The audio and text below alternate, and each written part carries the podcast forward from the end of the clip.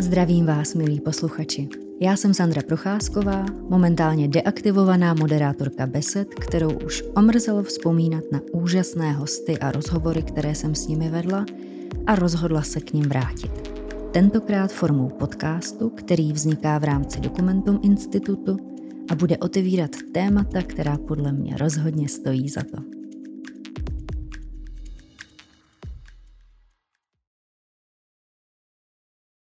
Milí posluchači a diváci, vítejte u dalšího dílu Vědárny.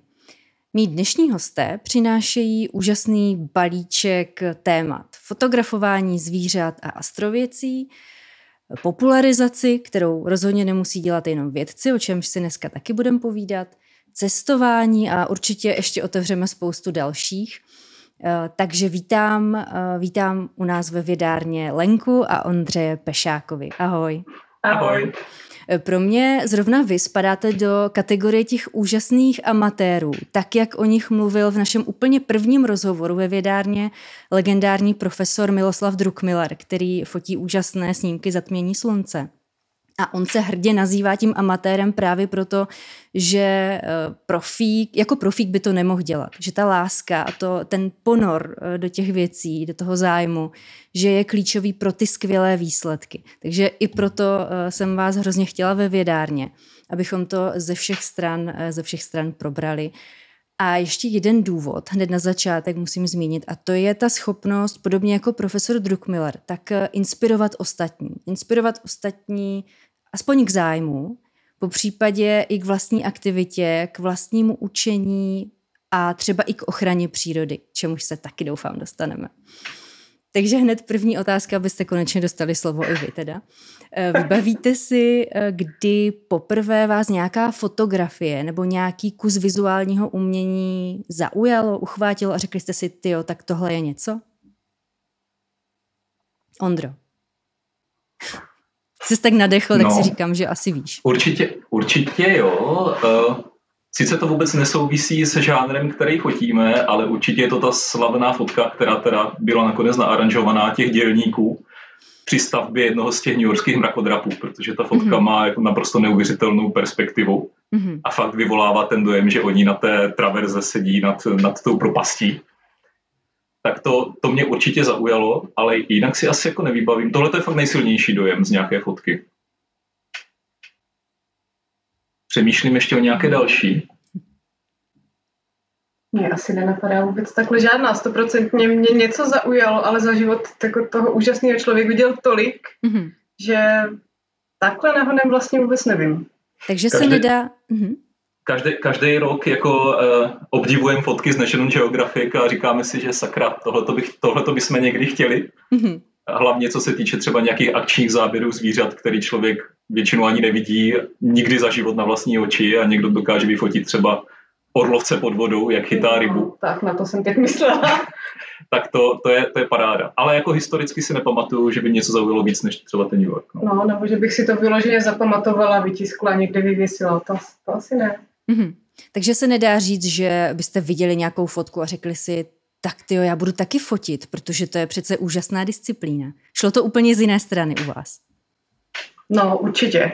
Určitě to nebylo na poput toho, že bych něco viděla a řekla si, Ježíš, já to chci dělat taky. Mm-hmm. Mm-hmm.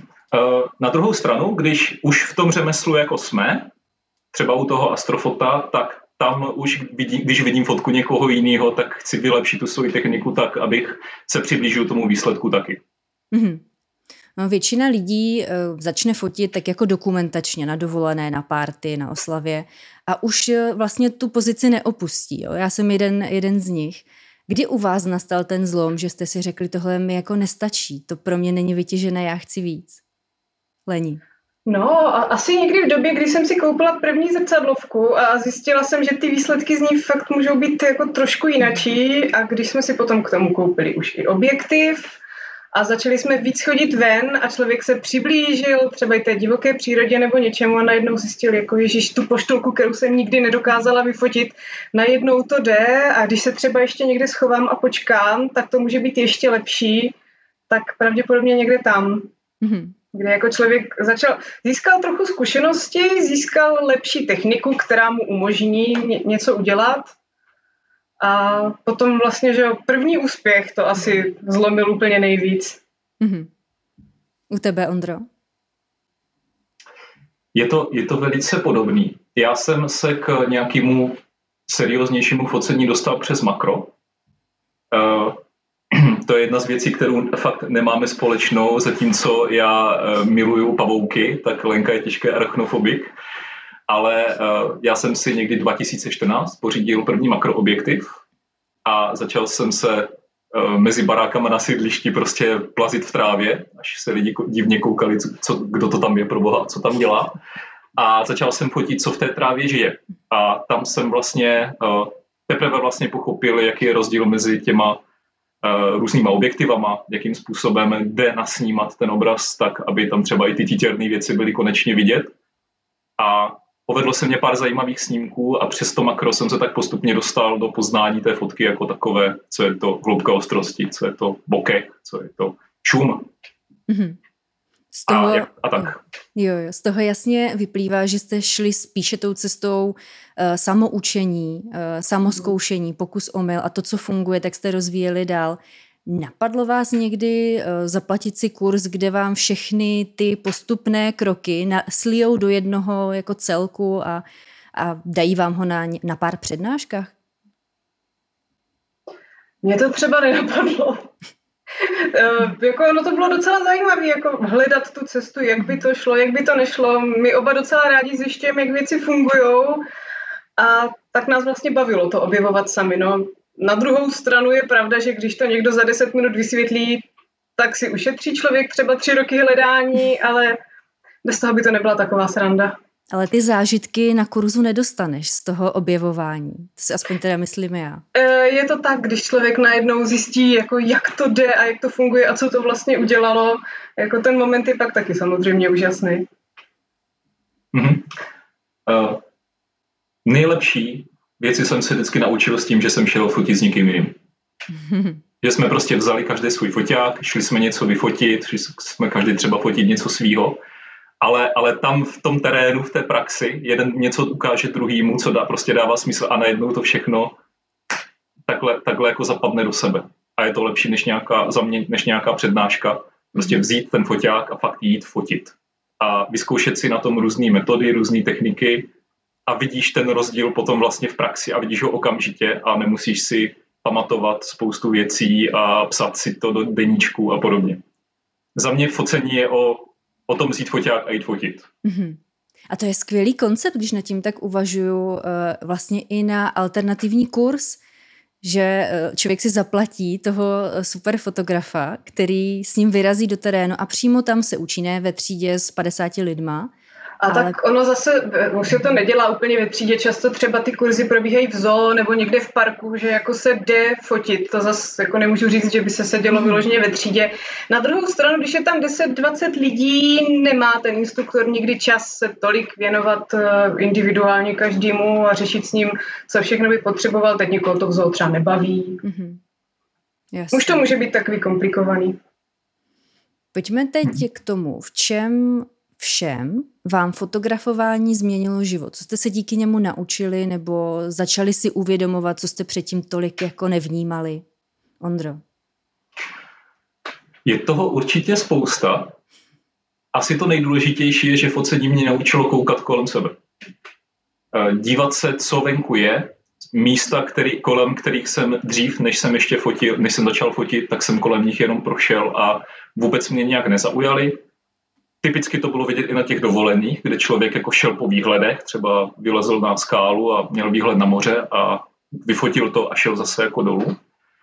A co jsem začal fotit, a hlavně co jsme začali fotit ty zvířata, tak jsme si začali všímat věcí a zjistili jsme, že pár metrů od našeho balkónu prostě hnízdí kosy.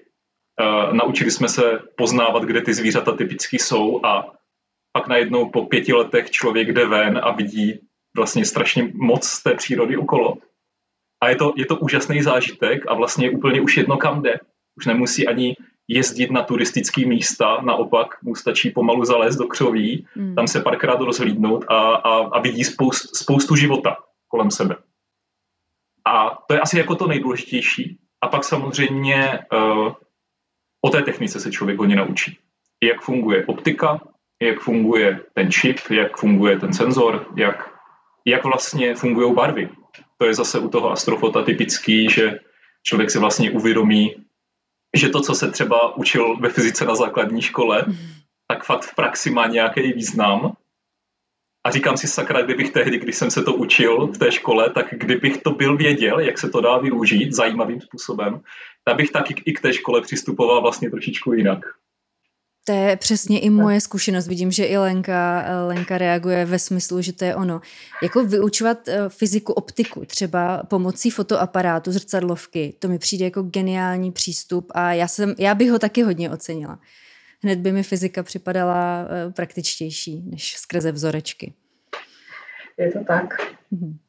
Eh, jak když jsem měla poprvé s váma vyrazit k rybníku eh, s tím, že budu pozorovat, vy budete lovit eh, záběry, tak jsem si nebyla jistá, jestli mě to bude bavit, ty hodiny, které většinou člověk stráví v křoví tak jsem si vzala knížku nebo blog, už nevím co všechno, že se když tak nějak zabavím, abych vás nerušila. No a pak jsem si na to samozřejmě vůbec ani nevzpomněla. A celou dobu jsem se učila koukat, tak jak vy už jste viděli. Koukat, eh, co je všechno kolem mě, ať už dole, nahoře, eh, co se ozývá, co jde eh, dalekohledem najít. A byla jsem úplně nadšená jak malé dítě ve svých, já nevím, přes 30 letech, už nevím, kolik, kolik mi tehdy bylo. Máte podobné reakce od lidí eh, ze svého okolí, že třeba mm, začali díky vašim fotkám se více dívat, více poslouchat, více objevovat, tak jako se to stalo mně? Řekla bych, že jo. Znám pár kamarádů, kteří potom začali víc třeba při procházkách někde při sídlišti zkoumat, co tam vlastně je. Eh, zjistili, že to, co viděli tady na Rybníce, je třeba i kolem toho sídliště a dost často mi třeba kamarádka hlásí, co všechno viděla na procházce. Mhm. A nebo potom za náma chodí s tím, je, já jsem viděl tady tohle a tohle a vůbec nevím, co to je. I tady jsem ti to třeba vyfotil, nebo bylo to žlutý a černý a sedělo to na stromě a bylo to strašně malý. Takže jako nějaký efekt to asi má. Mm-hmm. Já navážu trošku na to, co ty si, Ondro, zmiňoval o tom, že i na sídlišti, v trávě, na trávníku, kdekoliv, v podstatě se dá najít spousta života. Eh, lidi dost často říkají, eh, no já prostě nemám na to, abych x hodin jel autem někam do přírody, do národního parku, tak tenhle koníček pro mě není. Tak co, už, už jste v podstatě uh, odpověděli na to, že to asi není, že to je spíš výmluva, než, než reálný argument proti tomu. Já, já každému velice doporučuji dokument Planeta Česko. Je docela nový mm-hmm. a on má, myslím, že slogan Divočina začíná za vašimi dveřmi nebo něco takového mm-hmm. podobného. A je to prostě pravda. To je jakoby úplně, úplně jedno, uh, kde člověk jako vyleze, může být v podstatě i úplně ve městě a může tam vidět spoustu zvířat. Ona ta divočina je fakt ta příroda je krásná v tom, že ona, je, ona se strašně krásně dokáže adaptovat. Hmm. Takže i v těch městech je spousta života, akorát to chce koukat třeba někam jinam než před sebe. Chce to občas zvednout hlavu, podívat se třeba na, na Římsu domu, kolem kterého jdu a zjistím, že tam třeba může něco zajímavého sedět a číhat. Takže je úplně jedno, kde člověk bydlí. Uh, stačí, když vezme foťák a ujde pár metrů a může vidět uh, úžasné věci. Pokud ho víc zajímá to makro, tak je to ještě jednodušší, protože třeba moji oblíbení pavouci skákavky, takový ty malý potvůrky s takovýma nádhernýma velkýma očima, tak ty uh, uh, nejradši uh, lezou po zítkách. Takže stačí si najít zítku, fasádu domu, kam svítí sluníčko a jich je tam spousta. Takže člověk nepotřebuje ani takovou tu echt přírodu, aby našel zvíře. Naopak kolikrát je lepší si zalíst někam, kde je třeba i nepořádek, když vidím uh, změť třeba trubek, uh, jo, dřevěný nepořádek někde prostě na dvorku, tak to je úžasné místo. V Austrálii se těm místům vyhýbají, protože jsou tam hadi. Mm-hmm. U, nás je to, u nás je to mnohem jednodušší, protože tady ta příroda vlastně není člověku nebezpečná. Takže je to fakt úplně jedno, kam se člověk, kam se člověk podívá, když ví, co hledat a má dost trpělivosti, tak vždycky něco najde. Ono je to hlavně o tom, že lidi mají tendenci to místo strašně rychle zavrnout. Já nikam přijdu a nic na první pohled nevidím, takže tam nic není. Hmm. Stačilo by třeba 10 minut stát a trošku se rozhlížet nebo poslouchat a najednou by člověk zjistil, jo, tam je kos, je tady leze brouček, tam je žížela a mhm. během deseti minut se dá najednou napočítat strašně moc věcí, ale je to, je to jenom o tom, dost často i tady na rybník lidi přijdou, že kachna nic jiného, tak já zase jdu. Mm-hmm. A o pět minut později to tam může vypadat úplně jinak. Zažili jsme tam, zažili jsme tam několik jako, scé, jako scénářů, kdy jsme tam seděli v trávě, pozorovali jsme tam prostě pár čápů černých, který spousta lidí jakoby v životě nevidělo. A potom tam přišla třeba rodinka se psem, kteří dělali hluk, takže čápy odletěli, oni se rozlídli a řekli, že tady nic není a šli dál. A vůbec jakoby nechápali třeba, co my tam s tím foťákem jako děláme, co tam fotíme, když tam nic není. Ale stačí si na pět minut sednout, být sticha a, a člověk vidí úžasné věci. A ještě další věc je, já už eh, většinou buď neberu sebou vůbec mobilní telefon, anebo ho mám fakt někde hluboko v batohu, protože taky jsem si všimla, že do přírody ti lidi vyrazí, dojdou tam, posadí se třeba a vytáhnou telefon uh-huh. a mhm. jako podívají se kontrolu zprávy, eh, sociální sítě, udělají si tři fotky na mobil a přijde mi, že ten mobil je obrovský tahák právě té pozornosti, která uh-huh. potom chybí na venek. A i ten relax je takový jiný, no menší pro mě aspoň. Na druhou stranu, když to člověk skrotí tu touhu koukat na Facebook nebo na Instagram, když je v přírodě a nainstaluje si třeba zajímavou aplikaci do toho mobilu, třeba Birdnet, mm. tak ten hmm. mobil může užitečně využít tak, že třeba nahrává zvuk a poslouchá a učí se rozpoznávat podle zpěvu ptáky. Vidíš perfektní tip pro naše posluchače, jak když už ten telefon máme přilepený k ruce, jak ho využít k poznávání a učení. Perfektní. Tak, existuje i aplikace, která podle fotky třeba pozná rostlinu nebo květinu, takže dá se to mhm. využít různě. Perfektní, dobře, tak eh, telefon sebou, ale, ale umírněně a správně používat, jako vždycky. Eh, když už zůstanu u té přírodní fotografie, u řady fotografů jsem vypozorovala v podstatě dvě různé cesty k ní. A to je buď, že nejdřív se hodně zajímají o tu přírodu, o zoologii nebo o konkrétní oblast a to je přivede k tomu, že to postupně začnou i fotit. A potom je druhá cesta, kdy člověk to fotí, protože se mu to líbí nebo ho to zajímá, ale nic moc o tom neví a postupně se dostane k tomu, že to poznává blíž a blíž, zjišťuje si další informace, kupuje knihy, tak eh, která ta cesta více odpovídá té vaší, nebo která je blížší? Mm-hmm. No u nás to bylo určitě, že jsme tak, že jsme to nejdřív fotili a vlastně potom jsme chtěli vědět, co jsme to vlastně vyfotili. Minimálně teda já. Já jsem většinou vyfotila nějaký zvířata nebo ptáky a člověk nevěděl, ježiš, to jsem ještě neviděla, tak co to je. A tímhle způsobem jsme se k tomu dostávali víc, že jsme si o tom začali zjišťovat. Pak jsme zjistili, jo, tak tohle ptáka bych chtěla vyfotit něco ulovil nebo tak, takže jsme se museli zjistit, kde žije, kam se na něj dá, kdy loví, jak to loví a tak nějak přirozeně jsme se toho museli strašně moc dozvědět. Eh, než jsme začali fotit, tak každý menší pták byl prostě vrabec. tak jako asi pro většinu lidí. Je to tak. A ve chvíli, ve chvíli, kdy jsme začali cvakat ty snímky, tak jsme zjistili, že těch druhů je tady strašně moc, že se uh, liší úžasným způsobem akorát to člověk prostě bez toho, da, bez toho dalekohledu to nevidí. S dalekohledem už je to jako výrazně lepší. Proto můžu každému, kdo se o to začne zajímat, doporučuju tak fakt co nejdřív si koupit dalekohled. Mm-hmm. Protože bez toho dalekohledu to prostě není ono. Na ty ptáky a na tu přírodu ten dalekohled to je prostě ne, ne, nedílná součást jo, a člověk s tím uvidí prostě neporovnatelně víc. Tak a každý centimetr, který se dá zkrátit vlastně o to, abych se musela dostat blíž, tak ten se počítá. Hmm, protože to zvíře je ve větším komfortu, nerušíme ano, ho tolik, takže se chová přirozeně. Neví o nás, neuletí, přesně tak. Můžu potvrdit, že ten dalekohled byl obrovský, obrovská pomoc. Eh, když srovnám to svoje pozorování bez něj a s ním, tak eh, je to, je to obrovský rozdíl přirozeně. A i u mě došlo k tomu velkému posunu, že eh, každý trošku hnědý malý pták, eh, UHP se tomu říká, univerzální hnědý pták, že? Tak eh, se jich spousta přetvořila v řadu dalších druhů.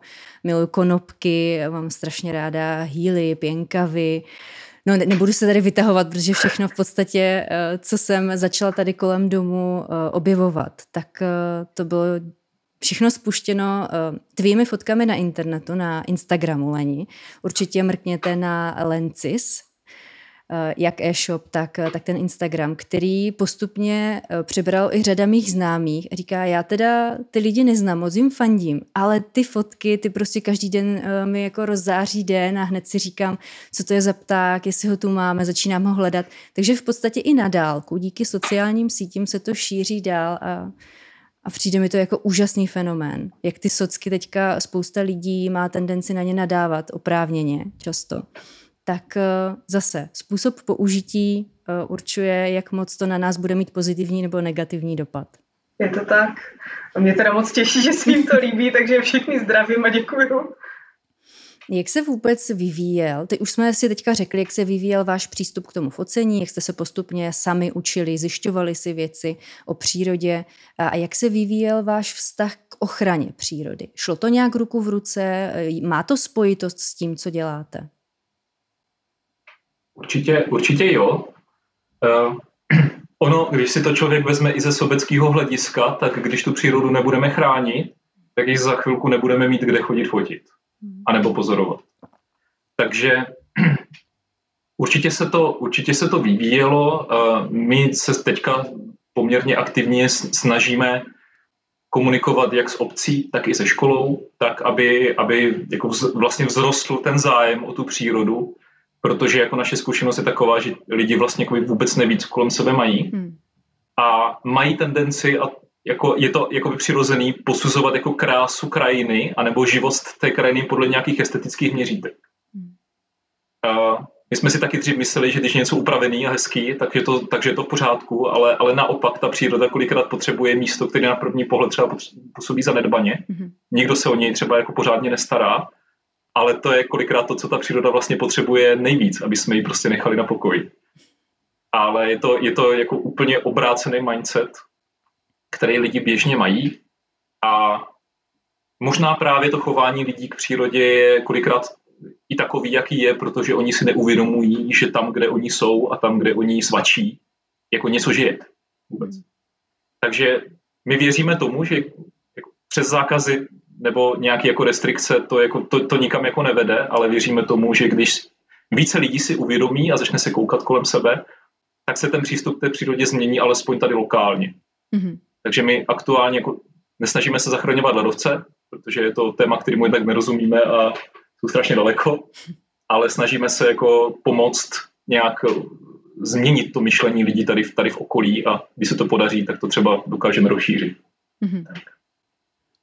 Leni, ty eh, kromě tady toho všeho, co zmínil Ondra, eh, spolupracuješ i s Českou ornitologickou společností. Můžeš eh, o tom říct, jak tohle to vzniklo, jak jste se vůbec na ně navázali, jaká ta spolupráce je? Tak ono často, když jsme vyhledávali něco o těch ptácích, tak jsme narazili na jejich stránky, kde pak byly i, i různé články, jak třeba pomoct. Člověk hledal něco o přikrmování, zase se dostal tam. A mně se ta jejich činnost hrozně líbí právě proto, že většinou, většině lidí jsou ptáci buď jedno, nebo se jich třeba i bojí. A někdo, kdo se tomu takhle hezky aktivně věnuje a dá se tam zjistit strašně moc informací, je prostě super. Člověk jim může poslat fotku, že něco vyfotil, absolutně neví, co to je. Oni mu odpoví a určí mu, co to je. To je taky super. Mm-hmm. Takže snažíme se darovat peníze třeba pokud vykupují pozemky, kde by chtěli rozšířit ptačí rezervace. To jsme moc rádi vždycky, když tohle slyšíme. A já jim teda s radostí daruju 2% z obratu, pokud si někdo něco koupí na e-shopu, abychom je mohli aspoň trochu podpořit taky takhle zprostředkovaně. Perfektní. A případně pokud potom se taky snažíme účastnit třeba sčítání na krmítkách a podobných aktivit. Ono vůbec eh, ekologie a ochrana přírody u nás v Česku nemá moc dobrý zvuk. Většinou to lidé berou jako nějaký potížismus, který blokuje výstavbu cest, infrastruktury nebo stavební, rozvoj stavebnictví. Eh, je to tím, že by ochrana přírody měla mít lepší PR, nebo v čem je ta chyba, že společnost ji nebere jako svoji prioritu, přestože to v podstatě pro mě třeba vůbec nedává smysl? Já si myslím, že je to určitě o tom PR hlavně, protože jako hlavně z 90. let, když se řekne, že je někdo ekolog nebo se zajímá vůbec o přírodu, každý si představí lidi s dredama, kteří se chovají divně, vypadají divně a vážou se ke stromům někde, bezdůvodně.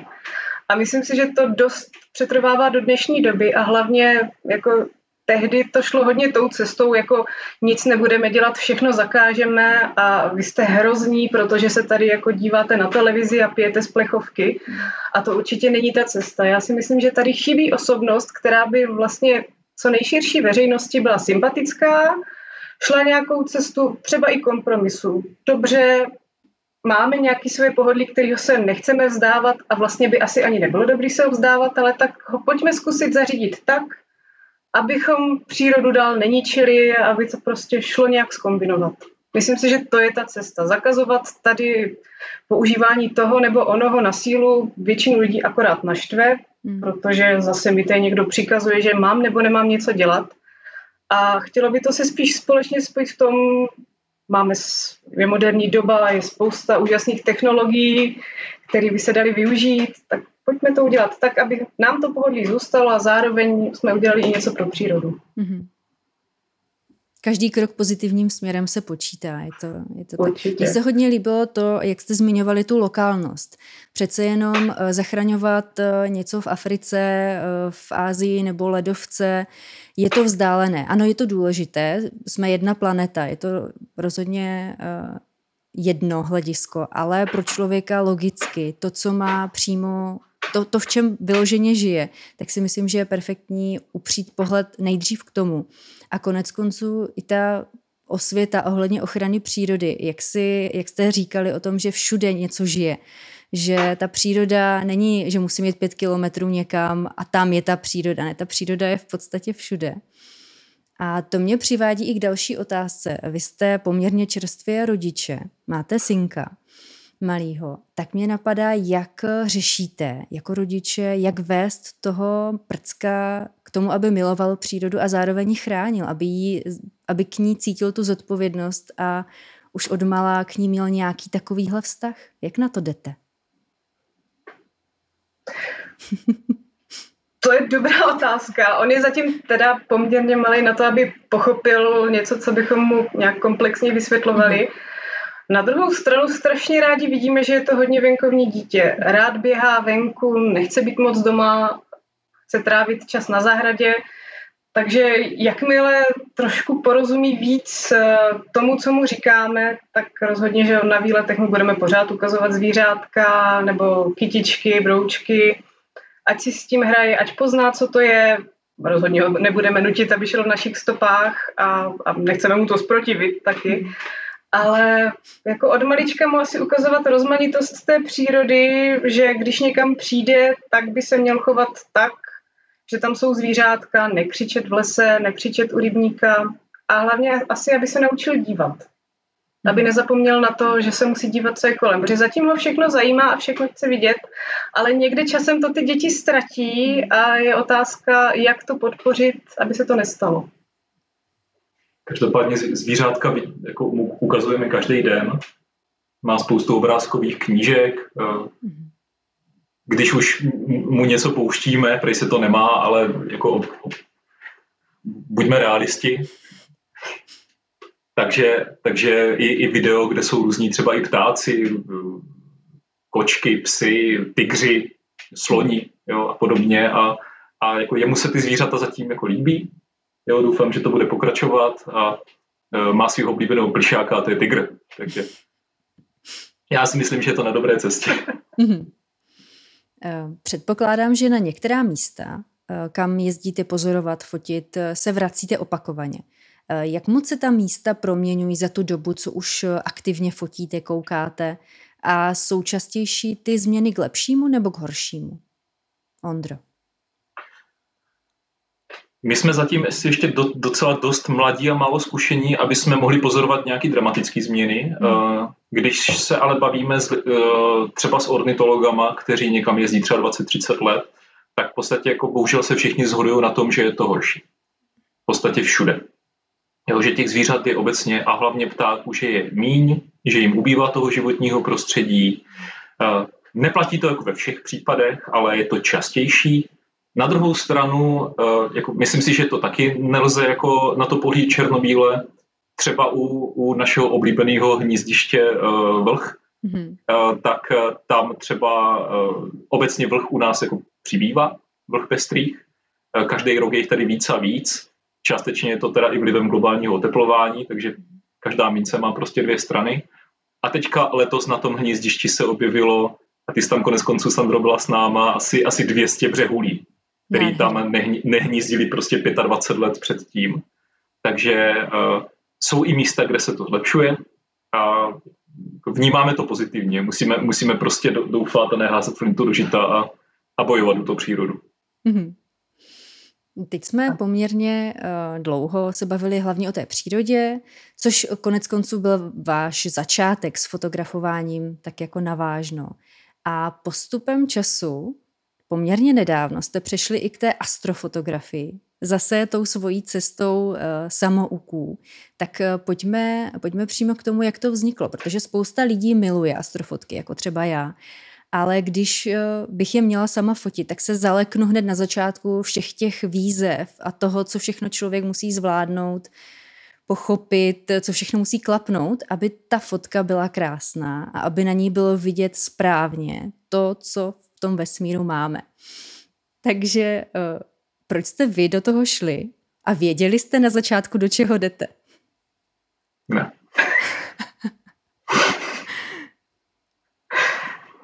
Tak přiznejte no se, od koho, od koho byl ten první impuls? Kdo vás do toho zatáhl? Ondra jednoho dne přišel s tím, jestli by nás bavili fotit astrofotky. tak za korony jsme nemohli nikam jet, takže jsme si říkali, jako, co, co teda s tím, když máme takový hlad po focení exotiky uh, a nemůžeme do ní, takže vlastně jsme si říkali, že tohle to zrovna je sakra exotika, a dá se fotit eh, z dvorku, ze dvorku. Mm-hmm. Stačí akorát jasná obloha. Takže jsme do toho teda šli a vůbec jsme jako netušili, co to obnáší a uh, nevíme to vlastně doteď. Uh, posunuli jsme se asi docela dost, teďka za, za tři čtvrtě roku, ale neustále, neustále řešíme nové problémy, které ty fotky jako kazí, nebo díky kterým jsou ty fotky jako nedokonalý. A jakmile vyřešíme jeden problém, tak se objeví 20 dalších. Ale uh, doporučuji určitě, určitě i e, skupiny nebo Astroforum, kde, kde jako je spousta lidí, kteří teda dělají jako famózní fotky a všichni jako to řeší. Všichni mají stejné problémy, ale musím říct, že je to fakt asi jako nejnáročnější disciplína suverénně fotografická, která jako existuje.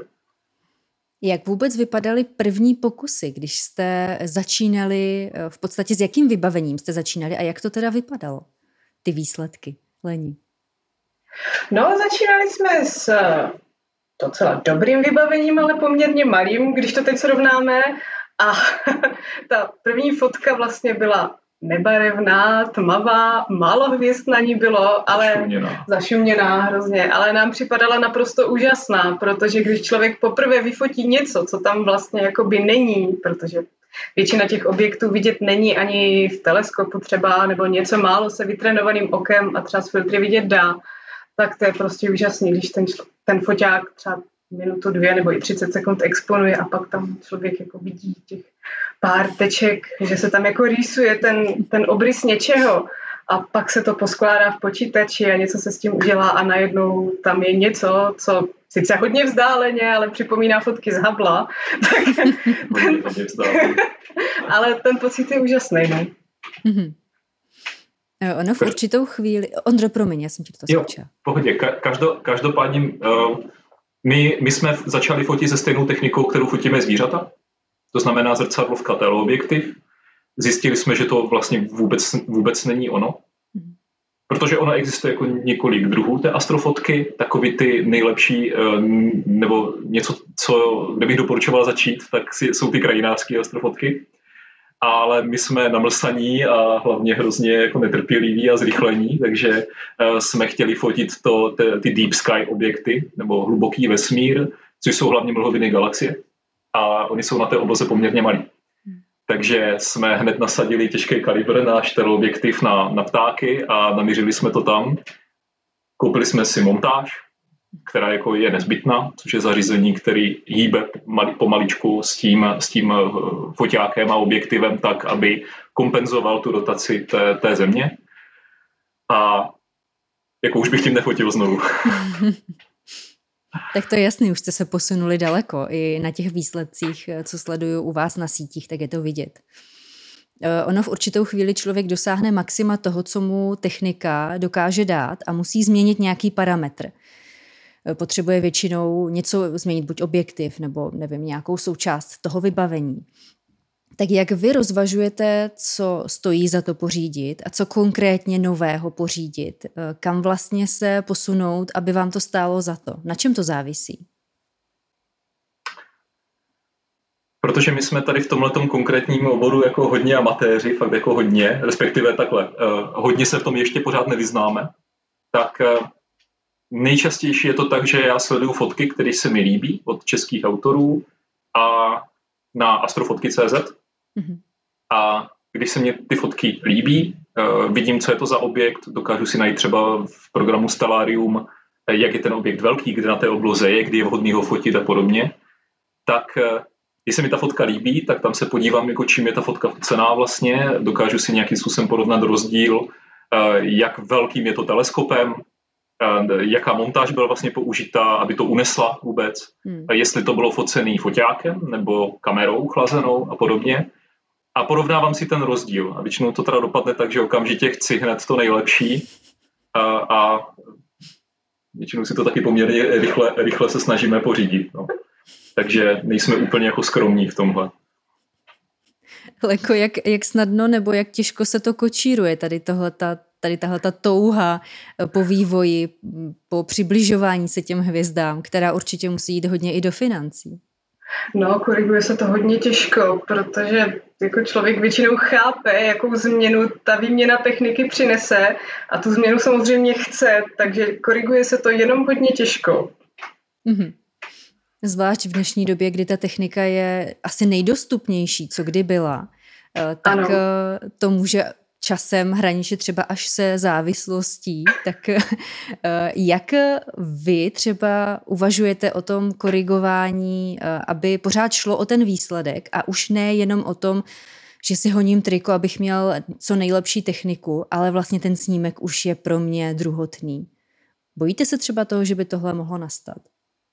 To mě upřímně zatím ještě nikdy nenapadlo, že bychom se dostali do téhle fáze, že bych jako jenom chtěla lepší foťák pro to, abych ho měla. U, u, těch, u toho, u toho birdingu, u těch ptáků, tam už jako nemáme co vylepšovat. Jo? Mm-hmm. Tam, tam už jako, a přitom tyto výbava je poměrně dostupná. U té astrofotky, tak tam ty hranice jako neexistují v podstatě.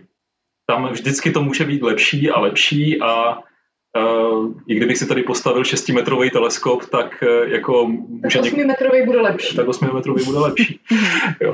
Ale, ale tam, tam jak už potom ta výbava tak extrémně potom leze do peněz, že to už jako nejde. Mm-hmm. Potom to už tak jako to se amatér, koriguje prostě. samo potom. To se koriguje, to se koriguje samo, ale potom i u té astrofotky je to i strašně o tom, jak moc se s tím člověk chce vyplat, mm-hmm. aby, aby ty fotky měl dobrý, anebo jak moc si chce zaplatit teda za to, aby s tím měl co nejméně práce. Protože my, my fotíme zrcadlovým teleskopem typu Newton, jeden z nich je, je, tady, je tady za mnou, to je malý Newton. A on není úplně plug and play. No, jo, že to člověk zapojí a, a je to. Tam je spousta, spousta problémů eh, optických eh, jako vád, musí se to štelovat, musí se to kolimovat, aby to bylo jako v pořádku. No a nebo si můžu koupit za 150 tisíc čočkovej eh, Keplerův tel, eh, teleskop, který tyhle ty problémy třeba za stolik nemá, ale zase je to třeba desetinásobně dražší než, hmm. ten, než ten velký Newton.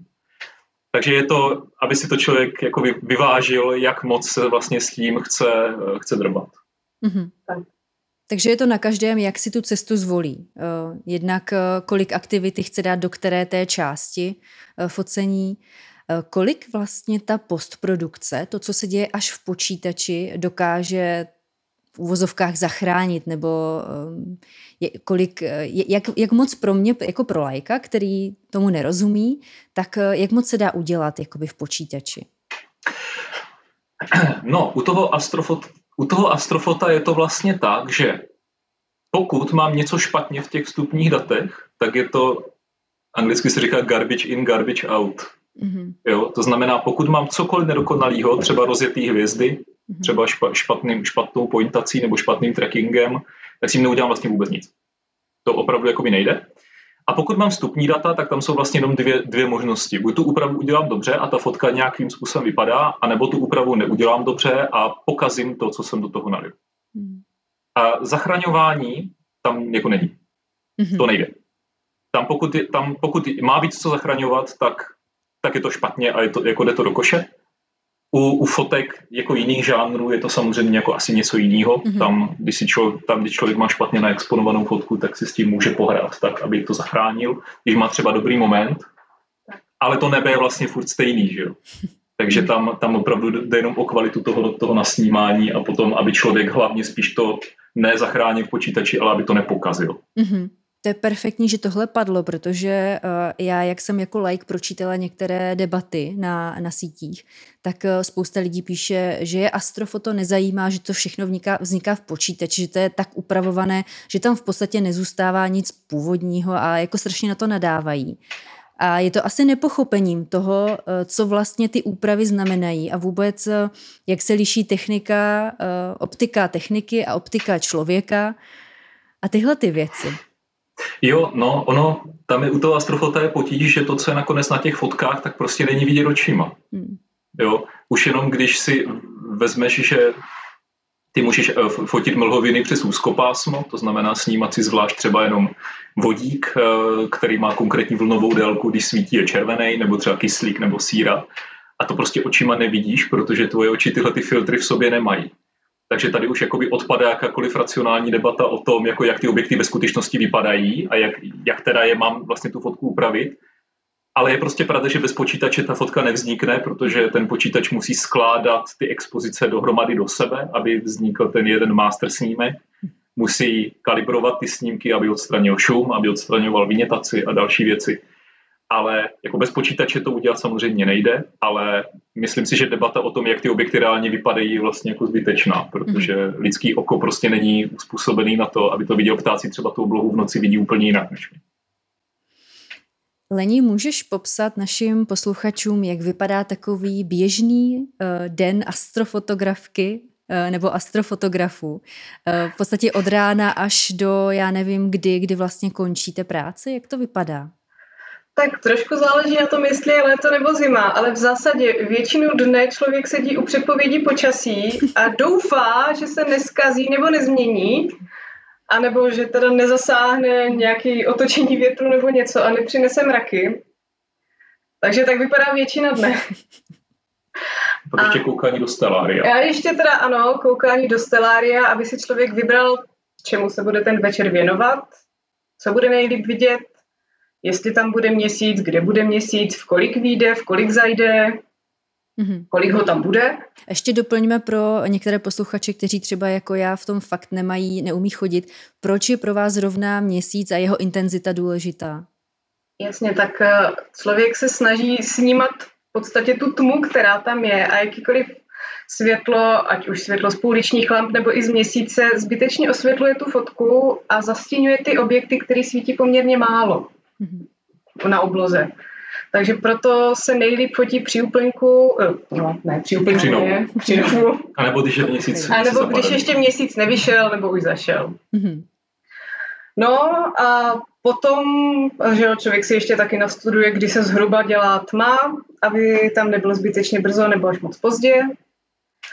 A ještě než se setmí, je ideální nachystat si veškeré to vybavení, zjistit, jestli se něco třeba nerozbilo, jestli všechno funguje, mm-hmm. přednastavit si to, co přednastavit jde, protože tam to obnáší docela dost úkonů a potom se to pak dělá hodně mhm. špatně. Mm-hmm. Kolik času to tak zabere, tady ta příprava na focení? Když člověk eh, má už jako v oku to své vybavení a ví co a jak, má tam to místo, tak třeba 20-30 minut to celé smontování pokud nemá samozřejmě hvězdárnu, kde to má jako nachystaný. Mm-hmm. Ale, Ale když to děláš se... poprvé, tak eh, se to asi hodně protáhne. Když to děláš poprvé, tak se to hodně protáhne a je zcela jistý, že nevychodíš nic. tak bych to řekla, no.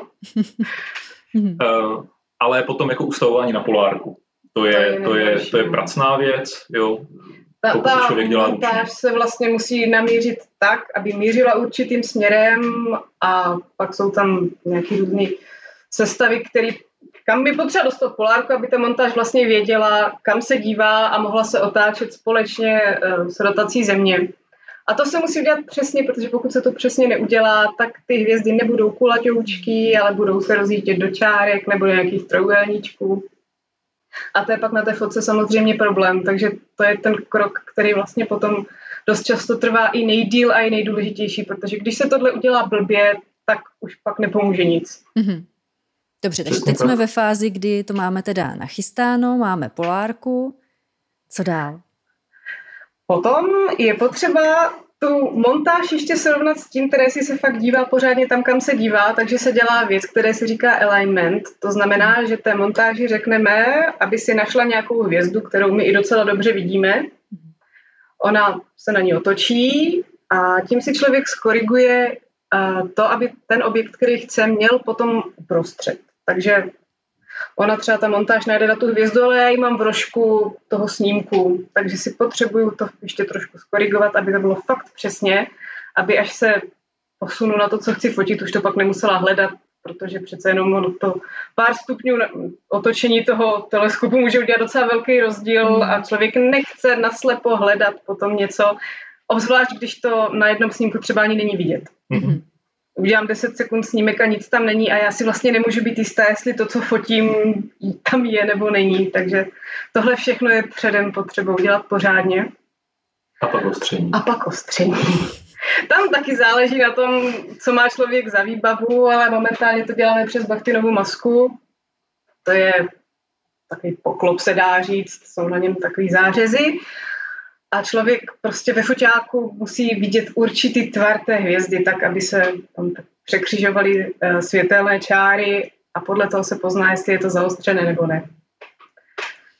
Eh, nutno dodat, že teďka už fotíme přes, přes chlazenou kameru a potom stav toho ostření sledujeme počítači prostě v grafu a ve chvíli, kdy ten graf začíná ustřelovat, tak už se musí přeostřovat.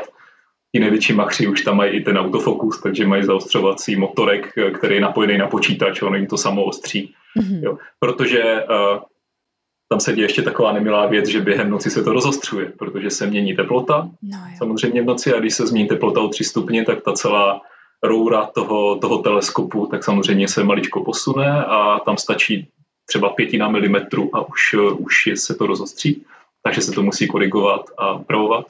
Takže pokud člověk nemá třeba ten autofokus, tak to fakt musí sedět celou noc a kontrolovat každou chvilku, jestli je to pořád dostatečně ostrý nebo není.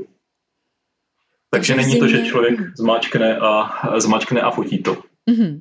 A v zimě jste vlastně takový polárníci, kteří uh, vycházejí uh, celý zahalení v peřovkách to zkontrolovat a pak pravděpodobně se schováváte někam, kde přežijete uh, v nějakém teplejším ano, prostoru. Ano, ano. Ano, jak dlouho to, to tak. trvá taková celá ta session fot, fot, fotící? Tak dlouho, jak to jde. tak dlouho, jak to jde. No, a tolik jako... nocí, kolik to jenom jde. Ano, nemusí to totiž znamenat, že jeden objekt se musí fotit jenom jednu noc. Já ji taky můžu fotit třeba měsíc, klidně. Nebo, no, Můžeš. Roku asi ne, záleží, co bych fotila. Jestli záleží, kolik, na obě, kolik na hodin expozic tam vlastně nakonec má být. Pokud ano. chci 50 hodin expozic, bude to vypadat parádně, hmm. ale musím si na to ten čas prostě nazbírat. Ano, samozřejmě, čím víc expozice nazbírá, tím to vždycky bude lepší. Jedna noc je většinou málo, záleží na co, ale většinou už cítíme, že to nestačí. hmm Obzvlášť pokud se potom fotí třeba zvlášť barvy a podobně, tak to už potom za jednu noc ani stihnout nejde. Mm-hmm. Takže opravdu je to koníček, který je náročný na finance, na vědomosti, na šikovnost, zručnost a pak i na nervy a na čas. Ano. Takže v podstatě v čem není astrofotografie náročná? Ale už si říkal, že to je v podstatě nejnáročnější pro vás uh, disciplína a i pro lajka to tak opravdu vypadá. Hodně věcí se může pokazit. Uh, už jsme zmiňovali počasí, které může z ničeho nic uh, vlastně dobře naplánovanou a přichystanou noční uh, fotící session totálně zrušit. O tom bychom mohli povídat. hlavně v zimě, kdy se opravdu hodně mění teplota, může přijít mlha z ničeho nic. Já jsem si to všechno krásně nachystala, mohla jsem klidně fotit i pětiminutovou expozici a z ničeho nic se přehnala jenom dvoumetrová mlha, která jako nesahala pomoc výš, než jsem byla já. Psala jsem to Ondrovi domů a ten říkal, kde vidíš mlhu, tady žádná není. No, ona o půl kilometru dál už nebyla. Mm-hmm. Hmm. Takže to i to se může stát. Jo. Proč vlastně fotíte hlavně zvířata a ty astroobjekty? Čím právě tyhle ty objekty vás tak baví a přijdou vám zajímavější než třeba klasická fotoateliérová portrétní fotka? Ondro. Ono je to asi hlavně z toho důvodu, že nás baví fotit věci, které člověk nemůže jen tak normálně vidět očima. Protože prostě třeba krajinářská fotka, já s ním jako problém, já ji teda jednak samozřejmě jako neumím, ale mám s ním problém, že když tam člověk stojí, a třeba na té skále a vidí ten západ slunce nad tou krajinou, je to nádherně barevný, všechno úžasný, nádherný, tak pokud to člověk neumí vyfotit, jo, tak, eh, tak ta fotka nikdy nevypadá jako dobře, protože buď přeexponovaná nebo podexponovaná. Krajinář ten to dokáže vyfotit hezky, ale pořád za mě i na té krásné fotce to není tak dechberoucí, jako když tam člověk je. Mm-hmm. Ale prostě toho ledňáčka zmraženého ve vzduchu s rybou, jak vylítává z vody, anebo třeba tu galaxii, kterou člověk neuvidí ani ve velkém teleskopu, tak tam prostě tu fotku potřebujeme, aby jsme si ten objekt jako mohli prohlídnout. A proto mě vlastně osobně baví všechny žánry, který nějakým způsobem pomocí fotky zachycují něco, co je obtížný si prohlížet. Blesky, makro, zvířata a to astrofoto. Mm-hmm. A proto mě třeba nebaví ateliérový portrét a jako, nebo architektura, jako nic extra mi, mi to osobně jako neříká. Mm-hmm.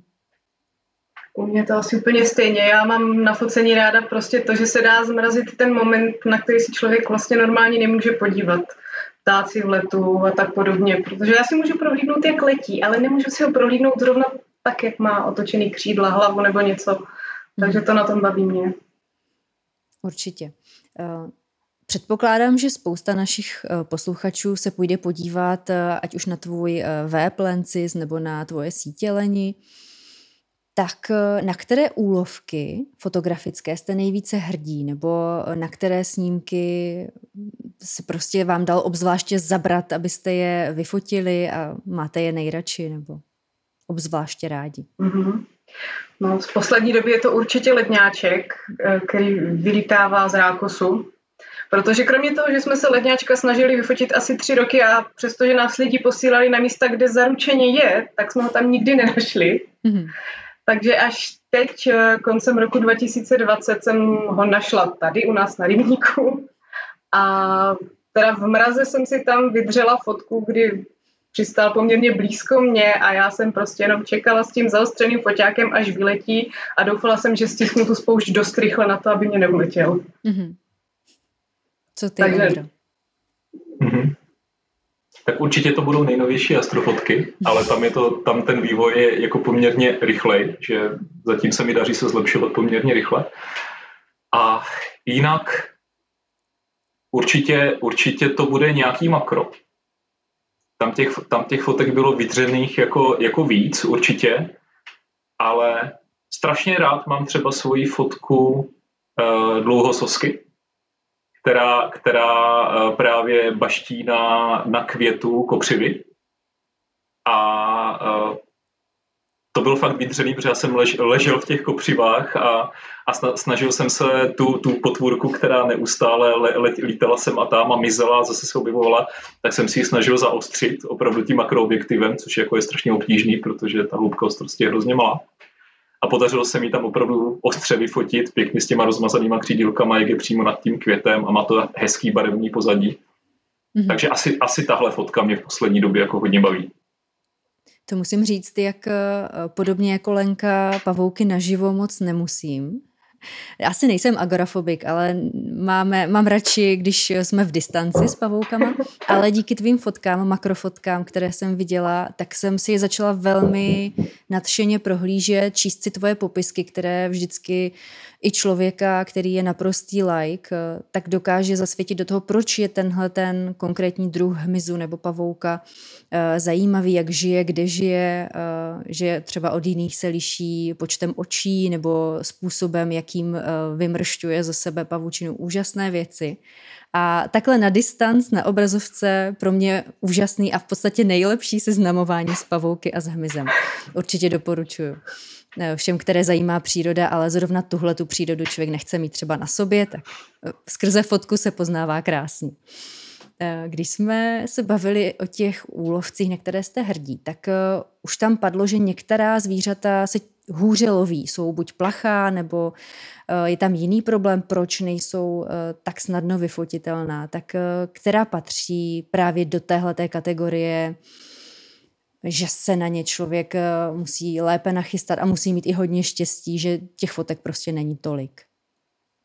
No sama za sebe můžu říct, že dravci, paradoxně velcí ptáci obecně, uh, ti jsou strašně plaší. Možná tím, že jsou větší, líp vidí, uh, dál vidí, tak možná je to tím, polavky, ty jsou hrozně plachý. Na to, jak jsou to obrovští ptáci, že by člověka i zahnali, tak tam stačí, aby se pohnul lísteček a volavka je pryč. Asi, taková, asi takový jako klenot, který nám doteď uniká, tak je, tak je bukáček malý, naše nejmenší volavka. On žije v Rákosu. Ne, kolikrát tam sedí v neuvěřitelných polohách, že má jednu nohu tak, druhou tak. A, a je to, je to nádherný pták, který ho se nám nepodařilo doteď dobře vyfotit, párkrát jsme ho viděli, ale většinou jenom frnknout nad rybníkem a zase zmizet. Mm-hmm. A, a to, to, jsou, to jsou taky jako velice plaší ptáci. Takže je jich asi jakoby hodně, kteří nám ještě unikají. No a potom jsou takový ptáci, kteří, který můžeš fotit od rána do večera a proto jsme třeba navštívili Helgoland, ostrov eh, kousek od Hamburku v Severním moři, kde je naše nejbližší kolonie Tereju. Mm-hmm. Což jsou nádherní ptáci, úžasní a tam člověk stojí a na té skále a v bezprostřední blízkosti je prostě 400, 500, 600 terejů, kteří lítají, sedají a se, zase vzlétají. Upozorňuji, že jsou velcí asi jako husy, takže ono je to i trochu děsivý ve své podstatě už potom. Takže nekoukat na Hitchcockovi ptáky, než tam jedeme. tam ne, no. Tam, tam člověk, který se bojí ptáků, tak by asi jako se necítí úplně dobře. Mm-hmm. Ale pro birdery je to ráj. Ano. ano.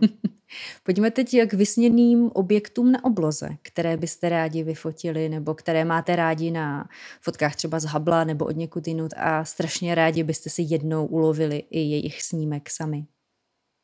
Na to máme seznam. už, už jsme na to, se na to připravujeme několik měsíců dopředu. Jako je, toho, je toho určitě jako hodně. Já jsem teďka konečně ulovil svoji oblíbenou galaxii M82. Mm-hmm. Kdybych to měl vyjmenovat, tak budou to samý, samý čísla, protože většina těch objektů jako nemá nějaký, nějakou přezdívku, ale určitě se podívejte na, na galaxii NGC 1300. Je to nádherná spirálka souhvězdí Eridanu a je u nás vidět poměrně nízko nad obzorem v zimě. Eh, kousek od souhvězdí Orion. Mm-hmm. A je, je naprosto, naprosto nádherná. Ale je malá, je slabá a bude se velice špatně fotit. Mm-hmm. Ale já ji dostanu jednou. to je něco, co znám jenom ze Stellaria zatím, tak se těším na tvoji fotku, ať to konečně vidím i na jinak. Počká, počkaj si ještě dlouho. tak se teda obávám, že by tam asi byla strašná spousta i objektů na jižní polokouli. To, to taky. Protože tam jsou hrozně krásné věci a jenom tak dostat se fotit na jižní polokouli se nám asi nepodaří, protože jako dojet si tam na dovolenou s foťákem dobrý, ale potom ten teleskop, ta montáž a tady to všechno ostatní bude docela To nevím, jak bychom tam dostali. No. To bychom si museli půjčit. Takže já asi nemám vyloženě objekt, který bych chtěla vyfotit, protože v podstatě cokoliv mi Ondra vždycky ukáže, že našel, tak je strašně krásný a postupně chceme vyfotit asi úplně všechno. Já to mám podobně jako ty. Akorát mám ještě tu výhodu, že jenom čekám, až vy to všechno odedřete. A já jako uh, divák nebo pozorovatel si pak užiju ten krásný obrázek. Což je to, proč my lajci milujeme astrofotografii. Eh, pojďme teď trošku od toho focení k vědě jako takové. Eh, vy hodně čerpáte samozřejmě z vědeckých fakt, eh, z věd, z toho, co oni objevují. Eh, zvažovali jste někdy, že se dáte na vědeckou dráhu sami, třeba v průběhu studia, že by vás to bavilo? To asi nemůžu říct, že bych někdy zvažovala. Fascinuje mě to, baví mě to, ale asi na to nejsem ani dost důsledná abych, a trpělivá, abych dokázala se třeba jedním problémem zabývat tak strašně dlouho mm-hmm. a, a dohloubky. Mě to všechno hrozně zajímá, ale nevím, jestli bych dokázala třeba deset let obětovat tomu, než bych se fakt dopátrala toho výsledku. Mm-hmm. Takže já a, asi takhle určitě ne. Já teďka zpětně, kde bych věděl, eh, jak zábavný to může být, tak bych asi v té škole eh, k tomu přistupoval trošku jinak, ale jinak eh, já jsem ani neuvažoval, že bych se dal na vědeckou dráhu už jenom z těch důvodů těch studijních výsledků, který jsem měl v předmětech, které se týkaly, třeba zrovna fyzika, chemie na střední škole, tak si myslím, že jsem úplně nebyl oblíbenec ani, ani jednoho, ani druhého. A v tu dobu mě strašně moc zajímaly vlastně humanitní vědy, zajímala mě literatura, zajímal mě film a k té vědě my se vlastně oba dva dostáváme tak nějak oklikou až teďka, když je nám těch, těch 30 a víc. Já jsem, jo, jo, já jsem měla úplně stejnou uh, zkušenost jako ty, Ondro, ať už u těch známek z exaktních předmětů, ale zpětně uh, to vidím i teď, jak dělám rozhovory s popularizátory i s vědci, tak eh, je to prostě tím, že jsem se s vědama seznámila způsobem, který prostě není tak atraktivní. Přes vzorečky, teorie, sezení v lavici a kdo nemá schopnost si to všechno představit a uvést do praxe a představit si zatím ty úžasné věci, tak eh, podobně jako já odpadne a nevěnuje se tomu. A až jako dospělý musí díky popularizátorům objevovat vědu z té krásnější strany. Je to přesně, jak říkáš. Které vědní obory vás dneska zajímají? Eh, že si přečtete článek nebo si řeknete, jo, podíváme se tady na ten dokument. Jaké oblasti to jsou? No, samozřejmě astronomie teďka za poslední dobu, ale já jsem vždycky miloval paleontologii. Jako malý jsem, jsem uměl snad vši, poznat každého dinosaura, který, který eh, se, se objevil buď ve filmu nebo někde v knížce. Zajímá mě zoologie, ta, ta, je hodně, ta je hodně jako roz, rozmanitá. Mám rád historii a vlastně přemýšlím, co, co mě nezajímá. Vlastně spíš, je, že tady by se spíš jako asi, mm. asi to bylo jako na kratší dobu.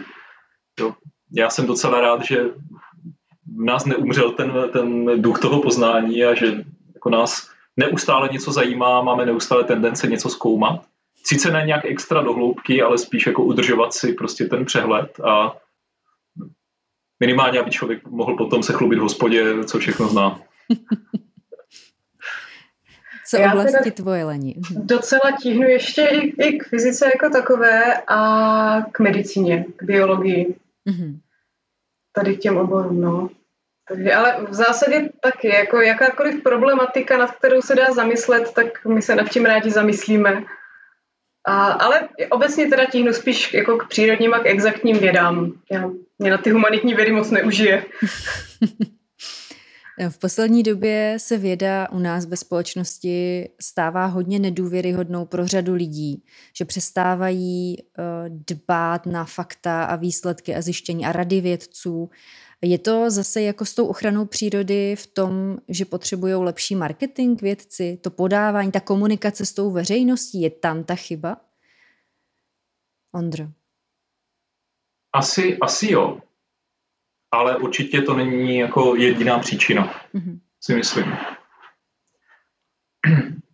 Já si, já si myslím, že, že lidi se dostali do situace, kdy hlavně díky sociálním sítím a díky té jako rychlé digitalizaci tak vlastně mají neomezený přístup k extrémnímu množství informací. A spousta těch informací samozřejmě jsou nesmysly, ale a lidi si na to ještě nezvykli. Mm-hmm. Ještě se s tím nenaučili, dle mého názoru, žít úplně. A moc tomu nepomáhá hlavně, hlavně ta sociální síť, kde tam člověk může si napsat kdokoliv, cokoliv a je to jakoby tak správně, že může, to jako chceme určitě. Ale když tam člověk vidí nesmysl, který je podpořený 120 komentáři lidí, kteří tomu věří, tak se strašně těžko potom přesvědčuje člověk sám sebe, že to vlastně není pravda, že to mm-hmm. fakt jako může být nesmysl. A když se dívám na ty informace takhle jakoby povrchně, tak potom, potom cokoliv je trošku složitější než to moje zrychlené vnímání světa, tak vlastně mě to vytrhává z komfortní zóny. Že? Hmm. A ona ta věda je typická tím, že vlastně není jednoduchá jako nikdy, že nemá jednoduchý odpovědi, kdyby měla jednoduchý odpověď, tak to není věda a nepotřebujeme vědce, ale my je potřebujeme, protože ty témata jsou složitější a my jim nerozumíme, ale to se každému jako špatně snáší, to vědomí, že něčemu nerozumí a spousta lidí z toho podle mě utíká. Mm-hmm.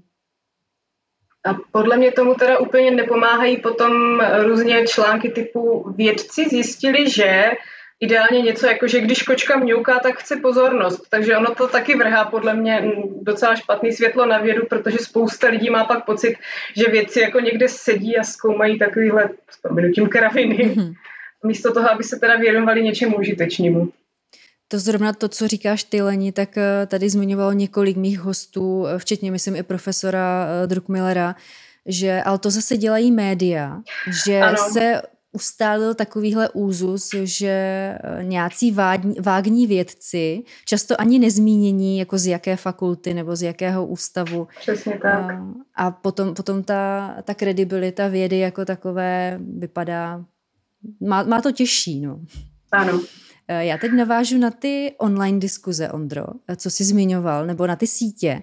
Eh, mě fascinuje, že ty se ještě pořád docela často zapojuješ právě do diskuzí třeba ohledně takových věcí, jako je plochá země nebo nějakých kontroverzních společenských témat.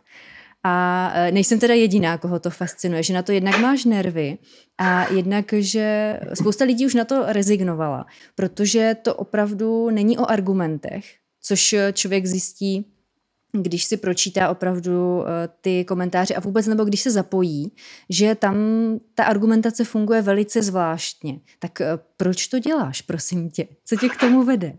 Já nevím, proč to dělám. Jo, je to asi jako jistý, jistý druh koníčku. Jo, já se to snažím teďka spíš dělat jako míň, protože ono to opravdu jako nemá moc jako smysl. Nedělám si iluze, že někoho přesvědčím. Spíš mě jakoby baví zkoumat to, jak ten člověk vlastně přemýšlí, jo, když věří něčemu takovému. Ale jakoby vždycky zjistím vlastně jakoby to stejný a to je to, že navzdory tomu, že na těch sociálních sítích má člověk jako neomezené možnosti jako obohacování o, o jiný názory, a kdyby chtěl, tak vlastně si může jako nasát celý to názorový spektrum, tak paradoxně ti lidi to používají jako úplně opačně. Že se baví jenom s těma, kteří mají stejný názor a automaticky vlastně odmítají kohokoliv, kdo má názor jiný. I když třeba jim někdo předkládá ty fakta, tak jim to ani nestojí za to se podívat vlastně, že by na tom třeba mohlo něco být. Mm-hmm. Takže někdy se snažím to jako naťuknout toho člověka, když si myslím, že by třeba mohl být aspoň trošku jako rozumný a někdy se tím jako prostě jenom nepokrytě jako bavím, no. A, ale snažím se to teďka spíš jako dělat míň, protože jako asi to jako nemá v praxi žádný moc význam, no. Je to spíš zábava, než že, by, že bych si sliboval, že někoho přesvědčím o své, o své pravdě nebo o tom, že, že existují nějaký třeba fakta, který by měl brát v potaz, no. Mm-hmm. Tady k tomu mě napadá, že jsem eh, slyšela Nila Tysona de Grasse, který eh, patří mezi popularizátory eh, astronomie v zahraničí, poměrně slavná persona, tak on sdílel zkušenost s jedním člověkem, který věřil konspiracím a měl velkou nedůvěru k NASA, k přistání na měsíci a ke všem těmhle těm věcím. Víme, známe, že existují tyto konspiračky. A On mu řekl Tysonovi uh, de Grassemu, uh, když ty mi řekneš, že to, co NASA tvrdí, je pravda, tak já tomu budu věřit. A uh, on, Neil, je takový formát, že mu řekl, takhle to nefunguje, takhle by to nemělo být, takže já ti to neřeknu. Ty prostě buď budeš, naučíš se reagovat na ta fakta, na argumenty, já ti můžu dát seznam věcí, které si můžeš přečíst, které můžeš jako vidět, A ty sám si to musíš uh, jako ten závěr vytvořit. Nikdy nedělej to, že řekneš tomuhle člověku já budu důvěřovat a všechno, co on mi řekne, tak já to přijmu. A to ukazuje právě tady tahle ta ochota, podle mě, eh, věřit jedné instanci, nepokrytě, eh, ukazuje jako velmi nebezpečn, nebezpečnou úroveň kritického myšlení, respektive nízkou úroveň. Rozhodně souhlasím, no. Prostě svět je složitý a lidi si ho chtějí co nejvíc zjednodušit a tak se prostě rozhodnou, jo, dobře, tohle vypadá dobře a takhle to bude a já o tom nechci dál přemýšlet. Ale takhle to prostě není svět, není černobílej a je, je asi potřeba jako ve všech se snažit rozdmíchat tu snahu zamyslet se vůbec nad tím, co slyším. Jestli jako to dává smysl a jestli když někdo řík, jiný o tom říká něco jiného, tak co z toho teda může, nemusí být pravda, nebo jestli jsou z části pravda oboje. Mhm. Je, je potřeba začít přemýšlet. Je to tak, i když to stojí spoustu energie, tak ten svět jednodušší nebude. Bude vždycky ne. už jenom složitější, takže ta energie se vyplatí. No. Tak a tuhle tu část věnovanou vědě eh, bychom eh, mohli zakončit tradiční otázkou, kterou pokládám všem hostům, sci-fi otázkou, tentokrát teda pro vás, Pešákovi. Eh, kdybyste si mohli objednat od vědců nějaký jeden vynález a nebo odpověď na jednu otázku a věděli byste, že to vyjde, tak co byste si objednali? Kdo vymyslí jako první odpověď, tak může říct. No to není jednoduchý. No. Já už mám. Já tak, si to. taky, ale byl první. Dobře. není, to, není, není to nic asi, co, co by nás spasilo. Takhle, zeptám se tebe. Eh, kdybych to chtěl pro sebe, anebo pro lidstvo? Je to úplně jedno. Je to úplně jedno. Mhm. No, já jsem na sebe totiž jako myslel, jo, že co by bylo fajn, mně by se líbilo, kdybych měl možnost se podívat do libovolné doby nebo na libovolné místo. Mm-hmm. A tím už myslím i na úrovni toho vesmíru. Protože možnost se podívat, co, co kde kolem mě vlastně je, je asi jako to je hodně fascinující představa. Mm-hmm. Ale není to, není to nic, co by nám, nám eh, zachránilo tání ledovců. No. Já jsem byla velmi úspěšně taky strašně sobecká a přála bych si být neviditelná, abych se mohla dostat k těm zvířatům blíž a nemusela je u toho rušit. Tady je vidět, jak hluboko už je v tvé osobnosti zakořeněná birderka a fotografka. Krásný. Já bych ocenila oboje. Myslela jsem sama za sebe třeba na teleport, což eh, může být v podstatě i přemístění skrz prostor i čas, takže možná bychom mohli cestovat a koukat spolu. To by bylo fajn. Pojďme teď eh, ještě k tomu jednomu tématu, které jsem na začátku naslibovala a zatím jsme se k němu tolik nedostali a to je cestování, protože už jenom eh, z tvého blogu Lení na Lencis je vidět, že vy jste fotili a poznávali i kraje mimo Česko velice zajímavé kraje, které třeba mě okamžitě se zařadily na seznam, eh, který chci vidět a chci zažít. Tak eh, podle čeho si vybíráte ta místa, kam vyrazíte, kam vám to stojí za to, eh, co jsou ta hlavní kritéria, která řešíte? Většinou asi to, aby se tam dalo dobře fotit, aby tam bylo co fotit. Takže jdeme, jako snažíme se jít po místech, kde jsou třeba aspoň národní parky, nebo je to nějakým způsobem vyhlášený co se mokřadu týká, ptáků, zvířat obecně, nebo i třeba vodního světa, to taky proč ne. Nebo případně potom eh, by nás bavila i třeba nějaká zajímavá um, přírodní záležitost, třeba sopka nebo něco v tom smyslu. Určitě. Takže podle toho, no hlavně, aby jsme tam měli co fotit, protože ono jako jenom ležet na pláži nás moc nebaví. Já jsem si říkal, že to tak bude. A co pro tebe, Ondro, hraje roli? Úplně, úplně to stejný. Jo, teďka, teďka opravdu se do toho zase samozřejmě přidává ta obloha, ale jo, a takže okamžitě, co jsme začali fotit eh, tu, to nebe, tak samozřejmě na, na seznam našich jako míst, kam se chceme podívat, samozřejmě přibylo Chile. Mm-hmm. Ale, ale jinak je to, je to, jak říká Lenka, no, my, my jako teďka, když jedeme na dovolenou někde, na aktivní dovolenou, tak vyhledáváme opravdu místo, kde, kde můžeme vyfotit něco nebo pozorovat něco zajímavého. A jako pro mě byl jako vrchol jako dosavadního cestování opravdu ty, ty Azorské ostrovy. Mm-hmm. A ty velryby, to, to je jako něco jako nepředstavitelně nádherného. To bych přál každému, aby si to, kdo jenom trošku má rád přírodu, aby si to mohl zažít a fakt toho tvora vidět na vlastní oči. Jo, to bylo parádní. Mm-hmm. Tímto tedy zveme naše posluchače na váš blog, kde eh, najdou i články právě o tom, co všechno zajímavého se tam dá vidět, zažít a i eh, pár tipů, jak si ulehčit třeba to cestování eh, ohledně bookingu některých zážitků, věcí a tak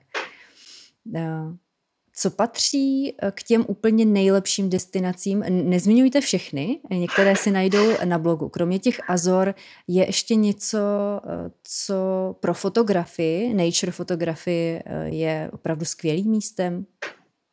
Helgoland. Mm-hmm. To už jsme vlastně Určitě taky... Helgoland, o, o něm jsme, ten jsme taky zmínili, ale kromě toho, že je úžasně malý, takže člověk se nemusí ani moc nachodit, tak je tam toho strašně moc na malém prostoru.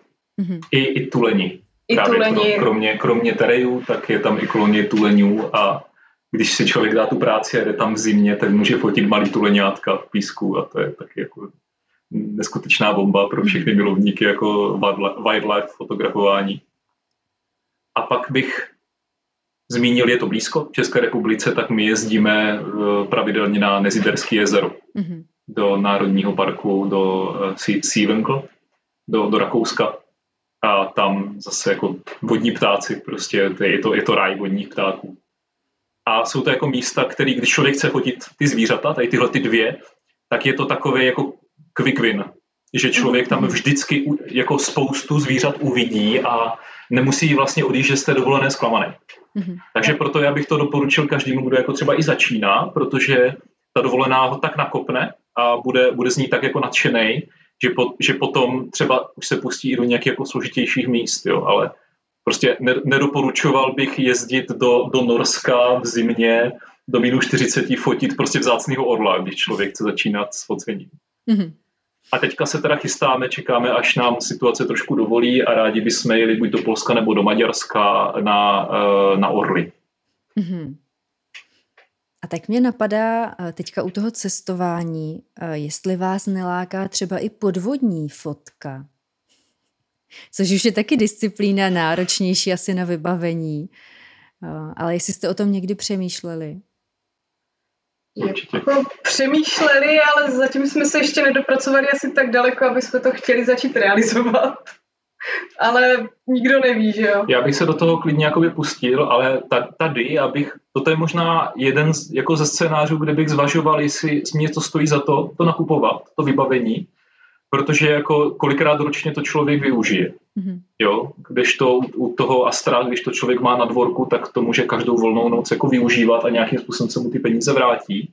V tomto případě si myslím, že jsme na to jako asi docela dost chudí, aby jsme, aby jsme fotili podvodní svět jako nějak pořádně. A, a moc daleko od jakéhokoliv podvodního světa. Hmm, mm-hmm. hmm. Takže jako určitě bych si dal říct, ale je to něco, co už si myslím, že je trošku mimo naše možnosti. Mm-hmm. Pojďme se vrátit k tomu, k té wildlife fotografii, k té přírodní. Jak velký bagl vy sebou na ty dovolené, kde chcete fotit přírodu a zvířata, musíte vlastně jenom čistě s tou fototechnikou balit navíc? Jak moc toho vybavení máte? Tak zatím to ještě není tak hrozný, protože naše vybavení je docela dobře uspůsobené tomu, aby se s ním chodilo. Takže my nepotřebujeme stativ nebo ani žádnou podnožku, takže toto docela usnadňuje. Takže vlastně je to jako o velikosti celkem běžného trošku většího batohu. Jsou tam dva foťáky, dva až tři objektivy, podle toho, jestli se třeba chystáme vyfotit i nějakou krajinu. Ale není to až uh, taková hrůza, jak by si člověk třeba představoval, když kolikrát někoho vidím. Že mm-hmm. ten objektiv, co třeba já mám, se dá udržet v ruce, nepotřebuju si ho nikde opírat, což tam dost usnadňuje život. Ale tak je tebe... to výbava, se kterou se dá chodit, že se s tím dá i na túru vít třeba nebo tak. Mm-hmm. Tak u tebe už se musí zmínit i to, že máš velký trénink. Já když jsem chvilku eh, ti nosila tvůj fotoaparát, tak eh, už jsem byla trošku namožená, takže ten trénink tam je určitě znám. Eh, co, co, je, co je zajímavá epizodka, tak ne právě, jak jsme se bavili o té Chile, že bychom tam jako nedotáhli teleskop, tak my jsme něco podobného v mnohem menším měřítku, ale už jako zažili, že člověk nemá tu možnost vlastně tu svoji techniku v té podobě, jakou má, si vzít sebou. Mm-hmm. Protože stalo se nám to, když jsme byli na Azorských ostrovech a letěli jsme malým letadlem na ostrov Korvo, což je nádherný ostrov, je to v podstatě jenom sopečná kaldera, široká dva kilometry a jinak jako malá vesnička a nic uprostřed Atlantiku, to nádherný kouzelný místo. A my jsme chtěli tu kalderu vyfotit. A chtěli jsme ji vyfotit se stativem na dlouhé expozice, s, mra- s rozmazanýma mrakama a podobně. No a e, s tím velkým kovovým stativem by nás do toho letadla nepustili, takže mhm. speciálně kvůli tomu jsme si koupili plastový stativeček na vlastně jedno použití, který vlastně naprosto příšerný, ale jenom z toho důvodu, aby nás někdo s tím pustil do letadla, tak jsme, tak jsme si ho museli koupit a jeli jsme tam vlastně s naprosto miniaturním vybavením, protože, protože je malý letadlo. Mm-hmm. Takže i s takovýma věcma se člověk jako musí, musí se na ně nachystat. Ale zatím jsme schopni zbalit se i do takového letadla, takže já myslím, že je to ještě dobrý. Jo, na, na, na nějakou krajinku a na ty, ty, ty zvířata, jo. Ale ono u vás, vy máte velké štěstí, že žijete v místě, kde je krásný rybník, který teda na první pohled musím říct, že vypadá tak jako, že úplně tuctově, člověk by si řekl obyčejný prostě rybník tam někde za vesnicí. To je ten pohled prvního, eh, na, na, na první pohled člověka, který přijede eh, z města a ještě se neumí moc dívat. Eh, každá moje další návštěva vašeho obyčejného tuctového rybníku ho přebarvuje do úplně úžasných barev a zvlášť eh, to, že kromě té kachny, jak si myslím zmiňovala ty, eh, Leni, kterou tam vidí většina návštěvníků, tak vám se tam objevují velice vzácní, nádherní vodní ptáci. Můžete zmínit, co všechno na takovém tuctovém obyčejném rybníku se dá v Česku vidět, nebo u vás teda? Všechny druhy chřástala, různý druhy potápek, i jinačí potápivý kachny, třeba Poláci a, a podobné druhy. Potom spousta ptáků žijících třeba i v rákosí, slavíc, modráček, různý druhy rákosníků, budničci, cvrčilky, cvrčilky strnadi, tam se ve své podstatě může objevit úplně cokoliv a já docela věřím tomu, že spousta takových jako tuctových rybníků má tyhle poklady, akorát tam není nikdo, kdo by si jich dokázal všimnout. Mm-hmm.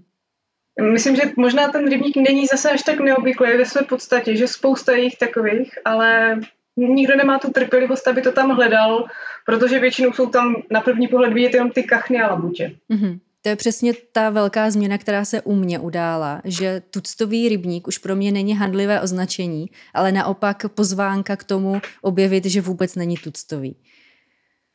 Přesně tak. Co je pro vás to hlavní, co vás žene za dalším zkoumáním, objevováním, zjišťováním? Zážitek. To je asi jako to, hmm.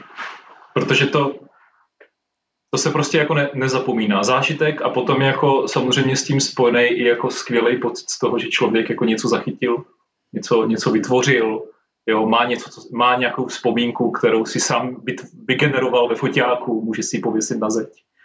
Jo, my máme byt plný, plný obrazů z, z cest a prostě je to, je to nádherný, že člověk jde a je v, gal, v galerce vzpomínek a, a je, je, to, je to něco, co za mě stojí jako nad, nad jako veškerým majetkem a a vždycky, když my jsme do něčeho vlastně investovali a utráceli za něco, tak to nikdy nebylo proto, aby jsme to měli, ale proto, aby nám to zlepšilo zážitek mm-hmm. vlastně z toho, z toho světa.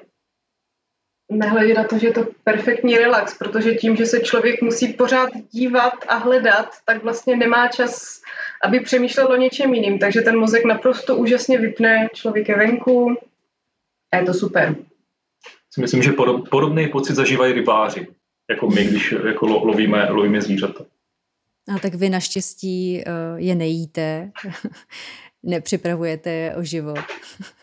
Na druhou stranu rybáři teďka taky hodně, hodně jako jedou ten trend chyť a pusť. Jo, je to tak. Jo, myslím si, že je to hodně, hodně podobný. To je pravda. Já vám pro teď moc děkuju. My se teď rozloučíme s našimi diváky na YouTube a na dalších volně dostupných platformách a zbytek tohoto rozhovoru, který ještě bude dál pokračovat, si můžete najít na našem Patreonu. Za celý tým Dokumentum Institutu děkuji vám všem, kteří jste doposlouchali nebo dokoukali až sem a strávili s námi svůj čas. Budu moc ráda, když mi prostřednictvím sítí Dokumentum Institutu napíšete, jak se vám vědárna líbila, čeho byste chtěli více, čeho méně, na jakého hosta byste se rádi podívali nebo kterého byste chtěli ve vědárně slyšet. Budeme rádi, když nás podpoříte lajky, komentáři nebo odběrem. Pokud chcete být součástí vzniku vědárny, zaměřte na náš Patreon, kde najdete různé možnosti, jak se můžete zapojit. Jakýkoliv příspěvek nám pomůže vytvářet pro vás lepší obsah, vyspovídat více hostů a celkově posouvat vědárnu dál. Těším se na slyšenou nebo na viděnou u dalšího dílu vědárny a ať se děje cokoliv, buďte zvědaví.